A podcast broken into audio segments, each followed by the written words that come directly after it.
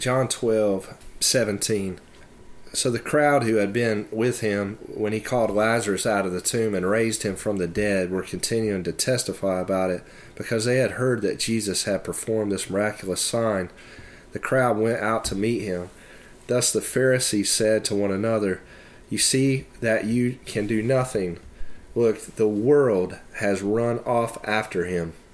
Now some Greeks were among those who had gone up to worship at the feast, so these approached Philip, who was from Bethsaida in Galilee, and requested, "Sir, we would like to see Jesus." Philip went and told Andrew, and they both went up and told Jesus. And Jesus replied, "The time has come for the Son of Man to be glorified. I tell you the solemn truth, unless a kernel of wheat falls into the ground and dies, it remains by itself alone.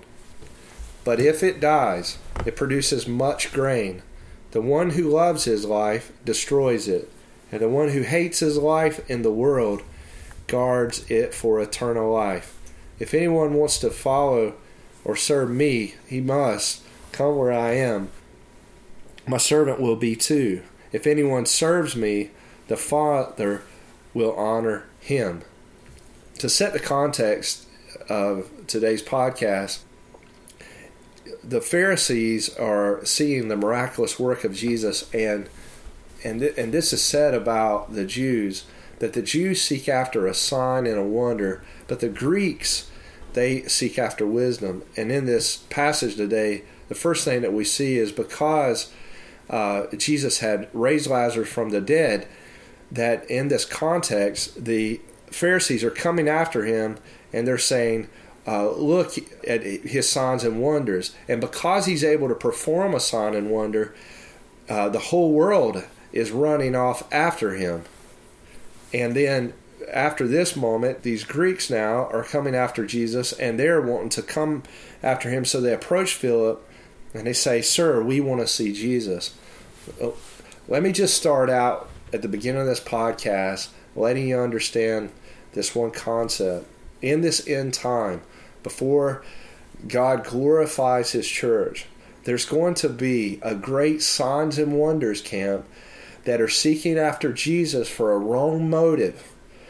And, and it's going to be really crucial that we discern leadership, especially in this last hour, because the Jewish side, which is, let's just say the right-based side, is going to seek after signs and wonders, and the Greeks are going to be seeking after wisdom. They want to see Jesus. Why? Because there's a propensity inside of us to want to see the sensational and the miraculous. And Jesus is going to present a picture here that is maybe in, is in, in contrast to what is going on even in his culture and in his day, and yea, will be in this end time before he comes. Jesus sets the, the picture of, look, I'm going to tell you the time has come for the Son of Man to be glorified. But when he says that, he says this: the way this is going to happen is a kernel of wheat is going to fall into the ground and die. If it remains itself alone, it, it remains by itself alone.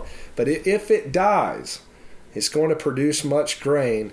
And the one who loves his life destroys it. And the one who hates his life in this world will guard it until eternal life. The seed of the gospel and the seed of Jesus and his way forward is the way forward in which he says, this is the pattern of my Father. Now, I just recently heard a story and um, from a friend of mine, Brad Ames, and he was taken into a, I believe it was a vision or a dream, and there were all these people sitting around this big banquet table, and at the banquet table there were these these individuals, and they weighed, like he said, you know, they weighed like over six hundred pounds, and they were taking uh, the Bible, and they were taking sheets of out of the Bible, and they were tearing the sheets of paper out of the Bible, and they were eating them and, and digesting them, and they were just getting fat on eating uh, certain aspects of Scripture. And at the same table there was also others that were seated there, and they were uh, they had these sparklers, and they were going around and sort of dazzling with the sparkles, and uh And Brad said that every once in a while, someone would stand up at the table and that they would look out at, like afar off, and they would see a cross. And the cross was way out there, and some of them were getting up from the table and they were going to the cross.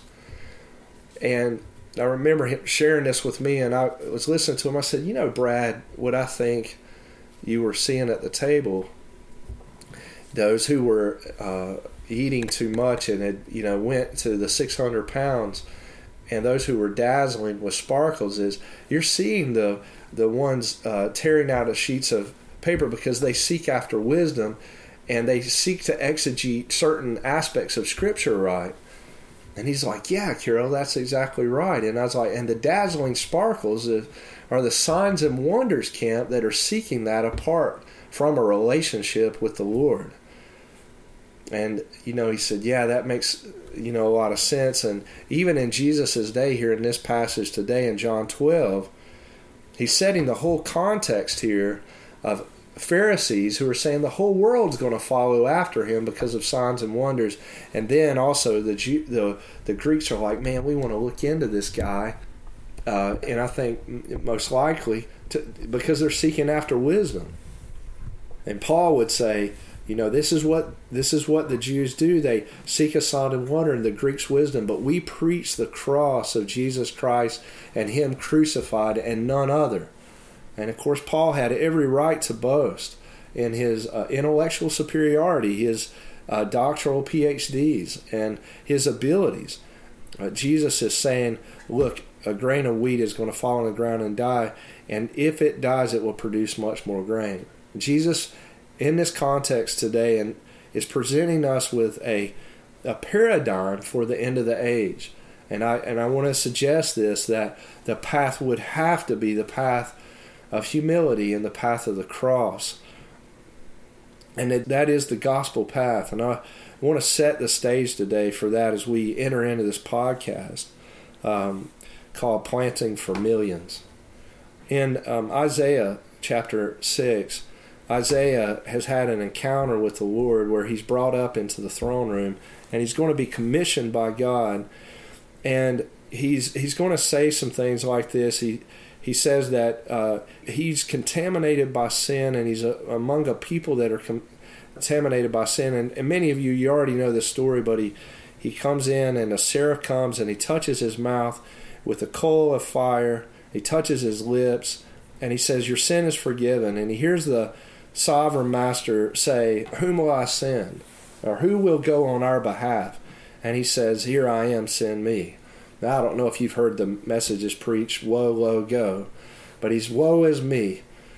He gets down on his knees and he says, you know, I'm a man of unclean lips. I dwell among a people with unclean lips. And the Lord says, go. You have testified clearly of me, and I'm going to purify your mouth so that you would speak only on my behalf. And then he, he, he goes on in Isaiah six, and he said, he said, I said, go and tell these people.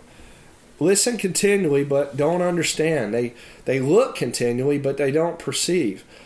Isaiah is receiving a commission to go to people who can't hear, who are constantly trying to hear God's word and look for God's word, but the Lord is saying they look, but they but they don't understand, or listen, but they don't they don't understand, and they look, but they don't perceive. Make the hearts of these people calloused, and make their ears deaf and their eyes blind. Otherwise, they might see with their eyes and hear with their ears, and their hearts might understand, and they might repent and be healed. I replied, how long, Sovereign Master? I mean, hey, think about receiving that kind of ministry. I'm going, I'm going to come out of the throne room. I'm going to have my mouth purified. And then when I come to the people of God, they literally are not going to be able to hear a word I'm saying. They're not going to understand me because I've become unintelligible to them. The language of the world is so inundated into their mindset and hearts that they can't even hear when Isaiah brings the word of the Lord. And they can't see. So when he starts to say, this is the perspective of the Father, this is how he views you and how he views your situation, they don't even, they, they can't get him. They are looking, but they can't even perceive what he's trying to say. And he says, uh, how long will I have to be in this kind of mis- ministry, Sovereign Master? You know, I don't I don't know, like, if you've ever been with someone and you're trying to get a point across to them, but no matter how much you try to get the point across, you cannot get them to understand. Or if you've ever just been misunderstood by somebody who's like, I don't understand what you're saying. I mean, I don't get you at all. And why do you talk so parabolically?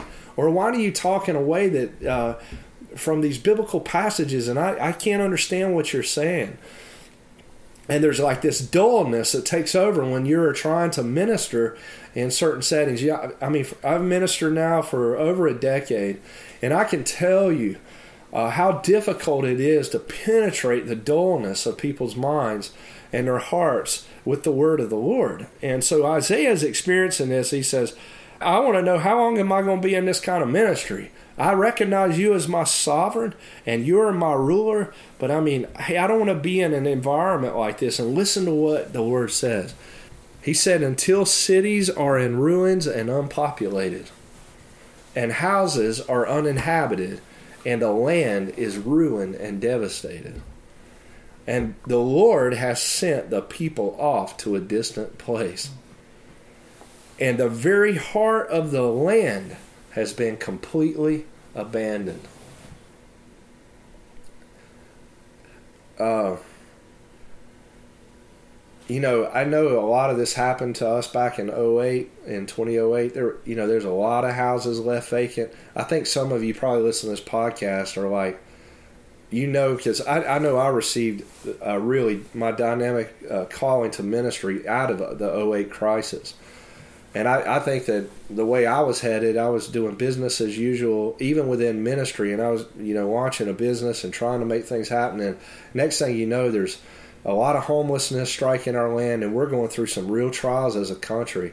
And I, re- I really think that, you know, even out of uh, out of the Twin Tower collapse, and that hit against our nation, and then the oh eight situation, that the Lord is allowing this, and I really think it has to do with a lot of the prophetic voices that have been prophesying uh, clearly from the Lord, like Isaiah was, and but nobody's listening. You know, nobody's like waking up to hear what the Lord is saying, and um, and he's saying, you know, hey, the cities are going to have to go unpopulated, houses are going to be uninhabited, the land is ruined and devastated, and the Lord has sent the people off to a distant place. And of course, Isaiah is prophesying, you know, within the exile situation, that I don't know why it has to be this way. It's it's been this way for my family, maybe for yours, uh, but we've had to go to a different location. We've had to taste some of these kind of things. I don't think that maybe it's the Father's best interest for us, but been in a long seasons of exile. And if that speaks to you today, I think this podcast is really for you that have been pulled away from maybe what you knew, uh, like Abraham and Sarah, or, you know, like Joseph, it was pulled into a dungeon environment, and that uh, that you yourself have got to taste something of what it feels like to be uh, maybe homeless, or in a house, lost your house, or or had your land devastated, and things have been taken away. And and what does he say here? And I, you know, I I want to give a redemptive word here, and that's the purpose of this podcast, not to talk about all of our abandonment and the land being abandoned, our houses being abandoned, and things like that. But this is what the Lord says in, in verse thirteen. Even if only a tenth of the people remain in the land, it will again be destroyed. Like one of the large sacred trees of an Asheroth pole, when a sacred pillar on a high place is thrown down. The sacred pillar symbolizes a special uh, chosen family. And another translation says the tree or the nation is chopped down, but the stump, a righteous remnant, will remain, from which God can restore the nation. And and it says in this passage, and I'm going to pull it up in a in another version here, but it says here in the end of this passage, and though, let me just read this in Amplified Classic. And though a tenth of the people remain in the land, it will be for their destruction. It will be eaten up and burned like a terebinth tree, or like an oak whose stump and substance remain when they are felled or have cast their leaves. And here, here is at the end of Isaiah six. The holy seed or the elect remnant is the stump or in the stump and is the substance of Israel. So I want to read this quote, and, and whether you like John D. Rockefeller or not, I, I like this quote he said. And he, he said, "Oh, how blessed young men are who have to struggle for a foundation and a beginning in life. I shall never cease to be grateful for the three and a half years of apprenticeship and the difficulties to be overcome all along the way." Um, so when God wants to deal with us, well, he's going to get beneath the foundation, and he's going to get down deep, because he's uh, he's after a seed.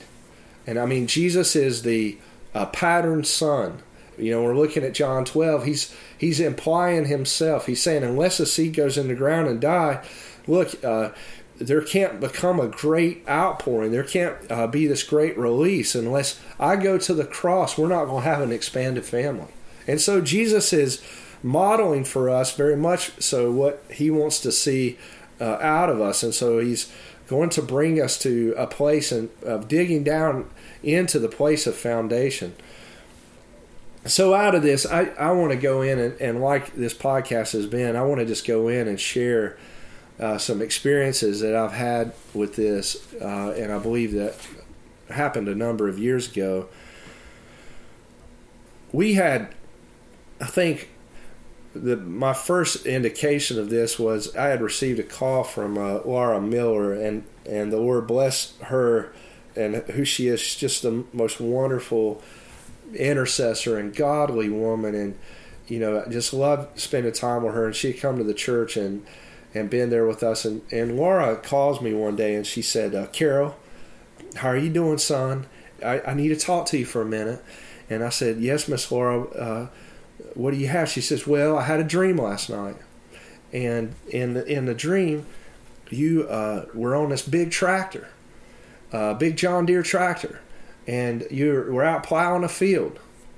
And and she said, uh, "And I knew that you had finished plowing that field, and you jumped down out of your tractor, and uh, your little boy, Manny, and uh, what's his name?" I said, "Manasseh." She said, yeah, yeah, the Lord said to make sure that you know uh, to say his name. What's his name mean, Pastor Carol? I said, well, his name means, Manasseh means causing one to forget the toils of your father's house. She said, yeah, yeah, Manasseh. The Lord said he's real significant to it's real that he's real significant to this uh, to what you're doing out in that field. And I said, well, what happened? She said, well, Manny, Manasseh, he brought you a cup of cold water, and uh, you were really hot because you've been farming all day to get this ground tilled up and ready for planting. And uh, you jumped down off your tractor, and there Manny came across the field with a cup of cold water and handed it to you. Well, I said, Laura, thank you uh, for calling, and I'll just pray about that and see what the Lord might say. And uh, she she always prayed in tongues, and I mean, fiery, fiery, fiery. And I have a lot of stories I could tell about her, but just awesome, godly woman. And uh, we got off the phone, and uh, I have my phone, of course, right in front of me. Uh, up on my phone pops an email, and on the email it says, "It's time to plant." And I thought, oh, Jesus, you definitely are talking to me. It's time to plant. And I remember I was in the car rider line at Veritas Christian Academy ready to pick the kids up. And I said, oh, man, this is really going together. Laura Miller's called me. I know that woman hears from God because she's one of the saints in heaven's, probably got a throne right next to the Lord, as godly and as sweet as she is. And I know she's heard from you, Lord. Now someone else has just sent me an email that says it's time to plant. Well, I thought, well, all right, Lord, what, what does that mean? And I just want to pre-warn you, anytime God tells you it's time to plant. well, well, we heard what Jesus said in John twelve. Man, it was like trials just started coming. And, uh, well, I went to tell some of our guys that were on our team, and um, we went to the Ingles in Mills River, North Carolina. It was, they have like a cafe there. And we were sitting there, and it was uh, Jeff Manning, Christopher Ford, and Josh Lewis, and we're sitting there together, and I was telling them, I said, I really feel like the Lord's saying it's time to plant. And uh, and I, I think he's telling us, give all the money of the ministry away. And uh, we need to just just go go at it and just give everything away. And while I'm telling them this story, and I told them the dream from Laura and everything, and I'm kind of getting excited, uh, right across from Ingles, a new John Deere guy had come in there and opened up a retail store. And right when I'm telling this story about the John Deere tractor, all these John Deere guys come and sit around us at the tables in the cafe. And they all have their John Deere hats on, their John Deere shirts on. And I said, see? I said, guys, I'm telling you, the Lord said it's time to plant. And it's time for this great awakening to come. And um, I guess I was so excited because I thought, you know, it's, well, I think this is in... Man, I don't want to get my dates wrong, but I think this is uh, around twenty thirteen, somewhere the maybe the fall or spring or summer of twenty thirteen. And I'm thinking, this is the time. God's going to do it. You know, he's going to plant plant this thing, and uh, things are going to go. Now, what ends up happening is not what I think is going to happen, and a lot of hardship starts to come. And if you get a chance, listen to Mandela and Beyond podcast, because it's going to come next. And then after that, it's going to come the Abrahamic Revolution podcast. And listen to those, because they go they tie into this. And after that, after that time of the Abrahamic Revolution, I'm really spun out. I think our leadership uh, and M Z Hop goes through another big rocking season. You know, I, I tell about that in the Mandela and Beyond podcast. You know, we're really struggling, and one Sunday, and this this was very uncommon, Kara and I, we never left our meetings. I mean, we I think we'd take a vacation once a year. On Sunday, we'd be gone once, and then maybe maybe one other time, or if it snowed. But I don't think we missed hardly any meetings all the years that we were in ministry. We were there to uh, to minister the word to God's people and go on the line for what he was saying. But this weekend, for whatever reason, we weren't there. And we went to Charlotte and went to uh, Joy Christian Fellowship, where Kira's parents attend and where my parents had attended before with um, McLean and Denise Fall, Pastor De- McLean and Denise Fall. Some most beautiful people and lovely people. That Sunday, uh, Luke Fall, their son, was ministering the word. And He uh, he gets up, um, the worship's going, and he sees us in the crowd. Kara and I are standing there. And I got to tell you, I'm in another one of those low moments because uh, M Z Hop's being rocked, and I'm like in, just in a really low moment.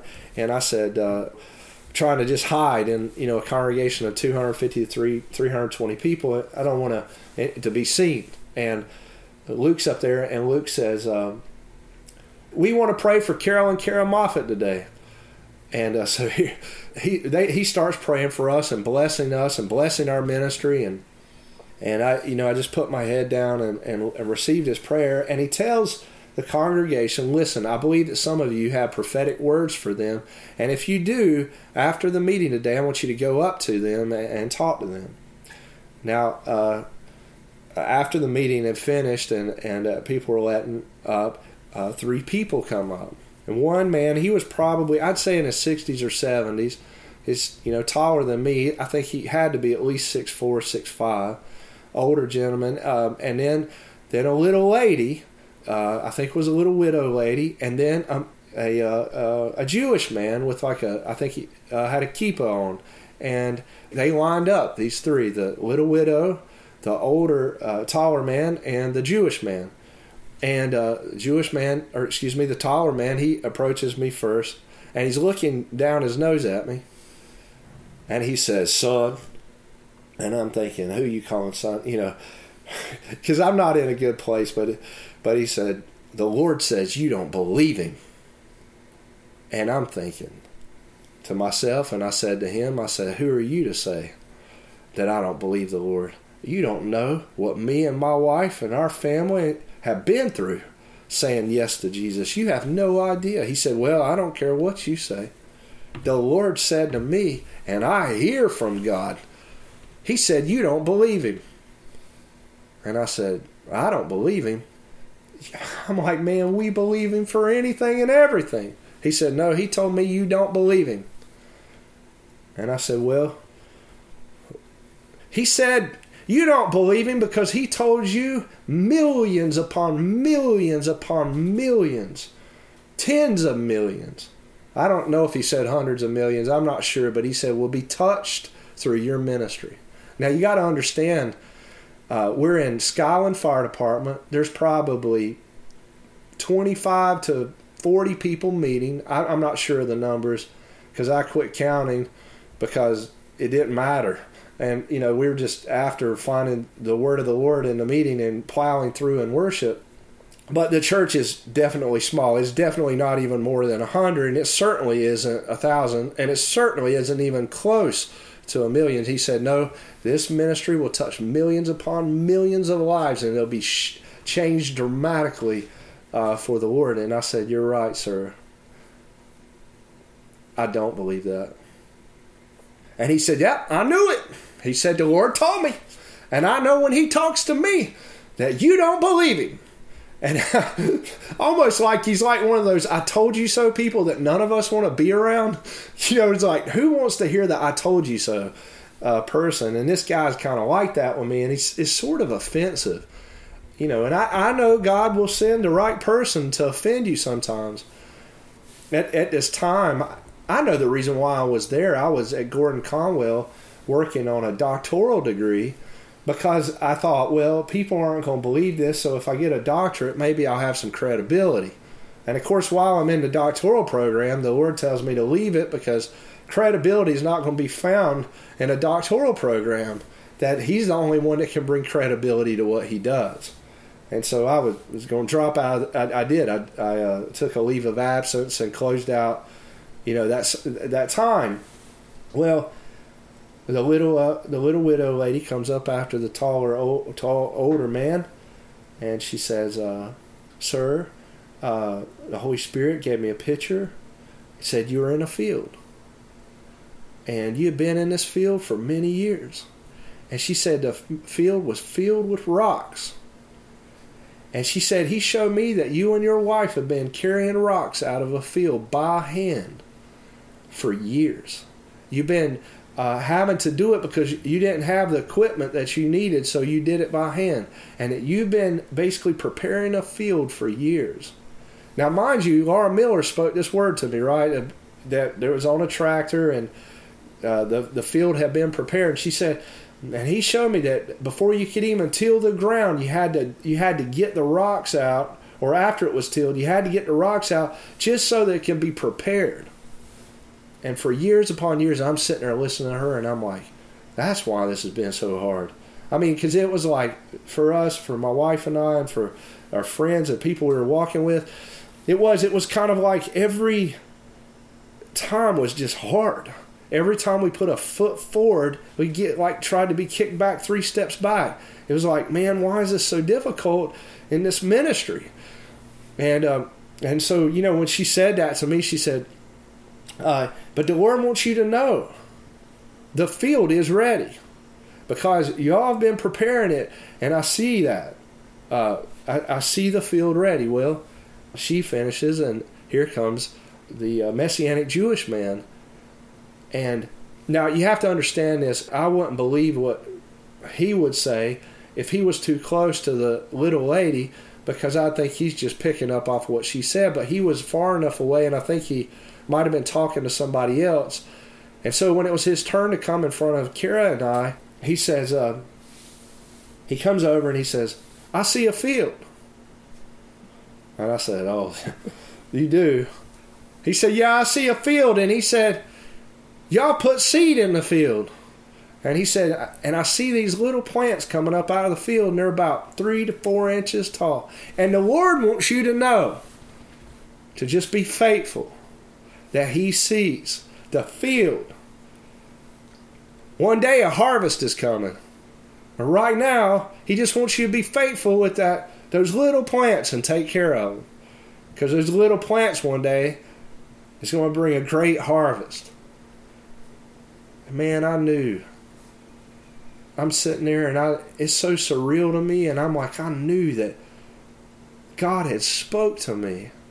Well, I went back to the seminary, of which, like I said, I'm a, I'm going to take a leave of absence from. And there's I'm in a class with twelve, fourteen pastors, and there were four of us milling around over there at Gordon Conwell, or four or five of them, and they all have these awesome words from God, and I, and they're awesome, uh, you know, men of God, and I'm, you know, you know, they're doing work overseas, and I mean, up in Canada, and it's just, I love them, and I've heard their stories, and I said, you know, you guys have these amazing prophetic histories. I said, I got to ask you a question. Because one of them, I believe he was in Iraq, and he's running, like, working with Muslim refugees. And, I mean, they're leading with the gospel, and they got these great ministries. They're just amazing. I said, like, I got to ask y'all a question, because I'm afraid that I'm running into either narcissism or uh, I've got some kind of uh, social issue in myself, or a psychological issue, or, or something. I was like, have any of you ever heard anybody tell you that millions, yea, upon millions are going to be converted or changed through your ministry? Have any of y'all ever had a prophetic word like that? Is that just something where the devil tries to deceive you and trick you, and, and he's going to do this big move like that? And they all looked at me, and they said, nope, not me. And the other one said, nope, not me. I have my word from God and my clarity on my ministry. I don't have anything like that. And not me, and, and not me. And I said, well... I said, well, I, I just don't understand this. I said, this weekend, I was like, sure as the world, uh, what God had confirmed and said to, to, to me, like, almost fifteen years ago, this man said that what God had said to me, that I didn't believe it, and that I needed to believe what God said to me, and I need to go and hold the line on it. That one day, he was going to uh, shape millions upon millions of souls uh, for his kingdom. And uh, so we left that meeting that day, and Karen and I, you know, we talked and things, and I was, you know, kind of surprised uh, about all of it. And I said, well, what do you want me to do, Lord? He said, go back and continue doing what you've been doing. Uh, I've got a path that I want you to go on, and you, you got to follow me in it. And uh, I've shared some of that path in these podcasts, and you can hear it, but it eventuates In, in a date that's going to come up later on when we finally advance our second time into downtown Asheville. And this was last year on uh, May twenty-seventh, twenty eighteen. And the Lord wakes me up that morning, and he says to me, uh, Isaiah fifty-one, verse sixteen. He said, I, I want you to minister this word. Now, this is going to be our last day in the Hyatt, and or what, what is better known as the High Gate. And the Lord had said, this is the eighth. This will be the, this is the eighth gate, and it's this is to go on the line for my government, because I'm going to bring my government of the order of Melchizedek on the earth, and I'm going to land this government. And uh, and I'm going to put my feet down like Kurt Bennett and I talked about in Nashville. And so we're at the High Gate at the Hyatt, and it's time to deal with this uh, situation. And the Lord says, I want you to say today, Isaiah fifty-one sixteen, and preach. And so I preach this word, and I have put my words in your mouth and have covered you with the shadow of my hand, that I may fix the heavens as a tabernacle and lay the foundations of the earth, and say to Zion, you are my people. And the Holy Spirit says, you know, preach that. And I, and I preached that that morning because the Holy Spirit had said to me, he said, it's time to plant. And he said, I'm going to, and let me say this in the King James Version, I put my words in thy mouth, and I've covered thee in the shadow of my hand, that I may plant the heavens and lay the foundations of the earth, and say unto Zion, thou art my people. And um, that was our last day at the Hyatt. Now, you're going to get this when I get into phase uh, zero, the final frontier, and I'm I'm going to teach on prophet, priest, and king. And but I, I knew that morning, I knew that morning that I had prophesied from the Lord that He's going to plant His government. You know, it says foxes have holes and birds have nests, but the Son of Man has no place to lay his head. Another way I'd like, maybe you could hear this, is The Son of Man has no place to lay his government in the earth. And I believe wholeheartedly that he's saying that he wants to bring his government into the earth uh, through his remnant and plant that seed. And so for the next nine months, and we've just come to the conclusion of this just a little bit ago, on March the third, for the next nine months, I, I would say probably the, the uh, hardest trials personally I've ever faced in my entire life. Uh, with, with our wife and our team and our prophetic team uh, of O O M Z. And on, on March the third, the the, uh, the Lord woke me up, twenty nineteen, woke me up that morning, and he said, it's time to plant.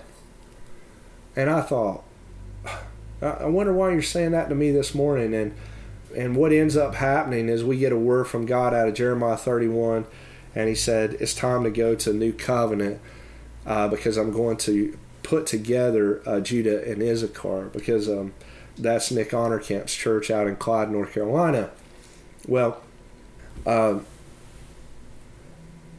so after that week, I was I was sitting before the Lord, and I said, Lord, you know, what's going on? I'm having a hard time understanding this, and and and he said, uh, I want you to check this in a pregnancy calculator. Go back to May twenty-seventh of twenty eighteen, and I want you to look at it and, and see what the date is. And so I, I punched in my iPad May twenty-seventh, twenty eighteen, and uh, guess what day comes up? The day a baby would be born, March the third, twenty nineteen. And I was just sitting there. I was just so surprised, because the Lord had said, you know, you've come to the end of a nine-month season, and it's time uh, to start the planting of this uh, of this work called the uh, Melchizedek order in the earth. And you have to understand, you have to understand when Jesus was, when he comes in in his triumphal entry, uh, Jesus the Judean is sitting on a donkey, and that donkey is representative of the tribe of Issachar. And again, you, you've got to go and listen to Abrahamic Revolution to understand this. But before they can come in to establish God's government, those two tribes have to come together, uh, Judah and Issachar. And, and but when they come together, and I and I've got to say this, I've waited for this for years, and our and our team has waited for it. And the Lord was really trying to help me to understand something, because it, it was really difficult for me to understand what was going on. And he, you know, he he spoke to me a lot out of Um, aviation, because that's a field that I'm familiar with, and the Lord does that. And he had, he had taken me to Edwards Air Force Base out there with them in the test pilot era, and when they were testing uh, to go out into outer space and uh, prepare for the Apollo program, the Gemini program, the Apollo program, and then the space shuttle program. But what was happening was these guys, these test pilots, were out there in, in California at Edwards running tests with the X fifteen, you know, earlier on the X one, and different uh, the F one oh four Starfighter and different aircraft, and, and they were going up uh, like they were taking the X fifteen and putting it on a wing pylon on the B fifty-two and climbing up to about thirty thousand to thirty-six thousand, forty thousand feet, and they were dropping the X fifteen, which is a, a rocket-propelled engine on it, and it would shoot up into the atmosphere. And if if you get a chance, like, watch the episode of the First Man at the very beginning. And so uh, Neil Armstrong in that the movie The First Man, he comes off that wing pylon and he goes up into the atmosphere. And when he gets up, he gets up at around two hundred thousand feet, and then he drops down to, I think it was approximately one hundred forty-seven thousand two hundred feet. And then the X fifteen that he's in, they were running tests to go in and in and out of the atmosphere, had some problems because it started ballooning off the atmosphere. Basically, it didn't have the directional controls that it needed to deal with the uh, the dent air density, because the air density up there is really thin, and and they're running tests on the aircraft to get it where it can come back through. And so the gravitational pull wasn't strong enough and for him to come back in. And in the scene in The First Man, Neil Armstrong is able to stop ballooning off the atmosphere, adjust his controls in such a way that he gets the aircraft nose down. And within just a matter of minutes, he's on a dry lake bed and, uh, you know, down on the ground. And the guy that was overseeing his project, uh, and I, I love this this kind of story because, you know, we're so connected with International House of Prayer, Kansas City. He says at the very end of this, he says, well, I think uh, this is the third time he's done this, Neil Armstrong. We should get Bickle to ground him. And, I, I, you know, I couldn't help but smile because I was thinking of Mike uh, Bickle out there in Kansas City and the work we're involved in with Galactic Progeny and, and how they're just so uh, married together and they, they go together and uh, trying to get his senior, you know, the senior pro- project administrator to ga- ground Neil Armstrong. And what I come to find out about this X fifteen program and the programs with these test pilots was that sixty-two of them in a nine-month period had lost their life. And the Lord really highlights this to me, uh, you know, after March the third, and he, and, he, and he shows me that the trials that we had just went through in that mon- nine-month period would have taken the life of or caused pain in the leadership to such an extent that so many maybe wouldn't pass through the trials. And it, he let me know that It, it was like our, our family and our team had taken sixty-two deaths through a nine-month period. And I, I'm going to tell you, I've I never had meltdowns like I've had in that period. I mean, you just completely go into uncontrollable tears and just burst and shake all over uh, because of, of what was happening. sixty-two deaths, and he's like, and this wasn't just, you know, regular pilots. This is a pilot, engineer, or mathematician, or scientist that's running test trials on Ascension. And I would take this podcast and mix it with the one that I've done called the Lucifer Appeal, because they go hand in hand, because the church right now is going through this whole Ascension motif. And I, and, I'm, and many in the leadership of the church are being, you know, going through trials related to this. And And, of course, I'd love to hear from you and, and interact with you if you're going through this on Ascension, but there's these five aspects of space. And I just want to say this, X fifteen ends up getting up into the thermosphere. I believe it's about one hundred eight kilometers up, and that's the highest it ever gets, and which is, you know, the fourth aspect or fourth atmosphere, because there's five five atmospheres that you can climb through, the one that we live in, the troposphere, and then the stratosphere, then the mesosphere, then the thermosphere, and then uh, the exosphere. And within those five atmospheres, and again, go to the Lucifer Appeal and listen to it. Uh, we've overlaid the five-eye wheels of Lucifer, the five-eye wheels of God, and the five-eye wheels that we can speak back to God. And I think this is really poignant, especially for our time and our season when God is seeking to plant uh, his government. So while there's, as we close out here, there's a planting that is going down into the ground that requires us to go up into the atmosphere. And so the Lord is bringing us up, and then he's putting us down into the ground to uh, to cause a seed to die. As of March the fourth, at least of twenty nineteen, you know, just prophetically speaking, uh, that day for us starts the beginning of what I believe is uh, God authorizing uh, here, even on this planet, to bring an order called Melchizedek into the earth. That we are going through that planting season, and I, I think, if I'm right, I think Chuck Pierce is down in the Carolinas. It's going to be uh, in a weekend after this in Duck Sheet. So this matches with them. I, I know this matches with a word that I heard from Michael Fickus uh, in the Green Comet that came out of Morningstar back in uh, twenty eighteen in November. And so I, I just want to say the voices of God are speaking about this. And it is, it's coming on the earth, and that the Lord is making a planting right now. I don't know if you know this, but, uh, and I'm going to close with this. A pastor friend of mine, uh, Stephen Birch, he sent this to me. I believe it was from seventeen ninety-three to nineteen thirty-three. The inauguration of the U S president was, get this, on March the fourth. And if March the fourth fell on a Sunday, it would be March the fifth. But that's when they inaugurated uh, U S presidents in our in our uh, American history. And he sends that to me the very next day on March the fourth, that God is inaugurating, listen and hear this, he is inaugurating his government into the earth to plant the heavens in this hour. And that we are very much, you and and I are very much a part of this. And I, I want to encourage you today in your engagement with the Lord and uh, and prayers to give yourself wholly to Jesus. If you don't know the Lord, turn your heart towards him right now and say, Lord, save me.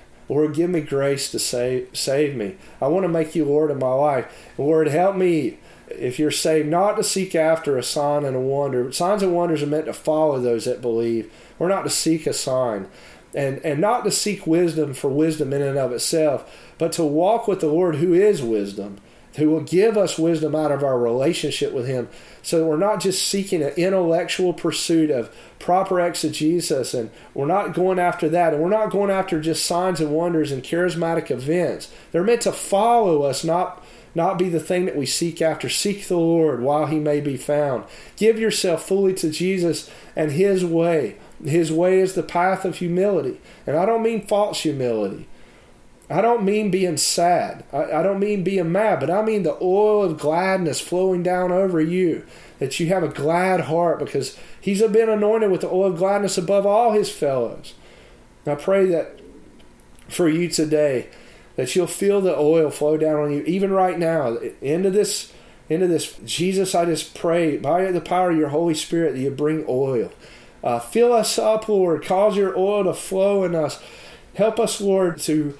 Uh, make you our vital necessity and requirement, that you're everything and all that we ever longed for. Jesus, we pray that you would be magnified and lifted up, that you're that you're the King. And, and we pray for this restorative plan, that we would say restore, like Isaiah forty-two, that we would call for this restoration. Yea, from a five hundred year reformation, we call for the restoration of all things. And to bring you out of retention, Lord, we just we just ask you that what is happening in heaven will agree on the earth, and that we would agree with you, Jesus, especially in this hour. In your name, amen.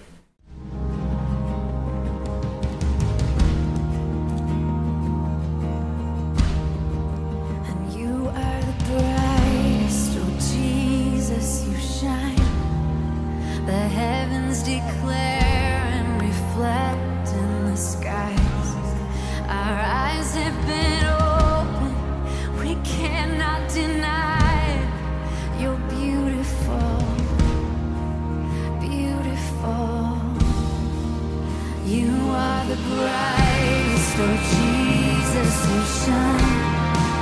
The heavens declare and reflect in the sky. Our eyes have been opened, we cannot deny it.